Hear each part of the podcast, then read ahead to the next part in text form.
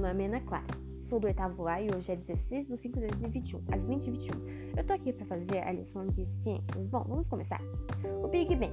Tudo começou com uma grande explosão há 20 bilhões de anos atrás, que acabou libertando um monte de energia e libertando átomos de hidrogênio e hélio, e também outros átomos como oxigênio, ferro e carbono, que foram criados no centro da estrela, assim criando o universo.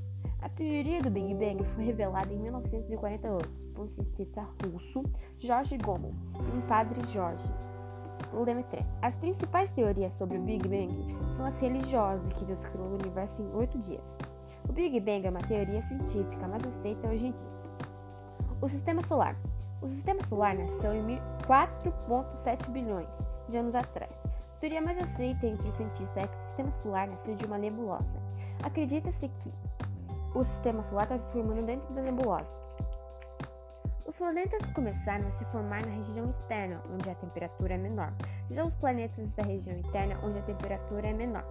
Existem oito planetas e cinco planetas anões no sistema solar. A origem do planeta Terra. O planeta Terra nasceu 4,56 bilhões de anos atrás. O planeta Terra é considerado um planeta telúrica. A Terra é conhecida como planeta azul porque tem 70% de superfície cheia de água. A teoria mais aceita sobre o planeta Terra é sobre o sistema solar, que nasceu de uma nebulosa. Acredita que foram criados, que a Terra foi criada a partir do colapso de uma nuvem, que partículas remanescente, remanescentes. E a Terra é um dos oito planetas que tem um sistema solar localizado na Via Láctea. Transformações do planeta Terra. O planeta Terra, no começo, era uma bola gigante de fogo de 5, 1 bilhão 50 graus, não tinha nenhum ser vivo. Não existia nenhum ser vivo no planeta. Depois de muito tempo pegando fogo, se resfriando, se resfriando de muito tempo. Ah, e várias águas e várias quantidades de água foi nascendo da Terra.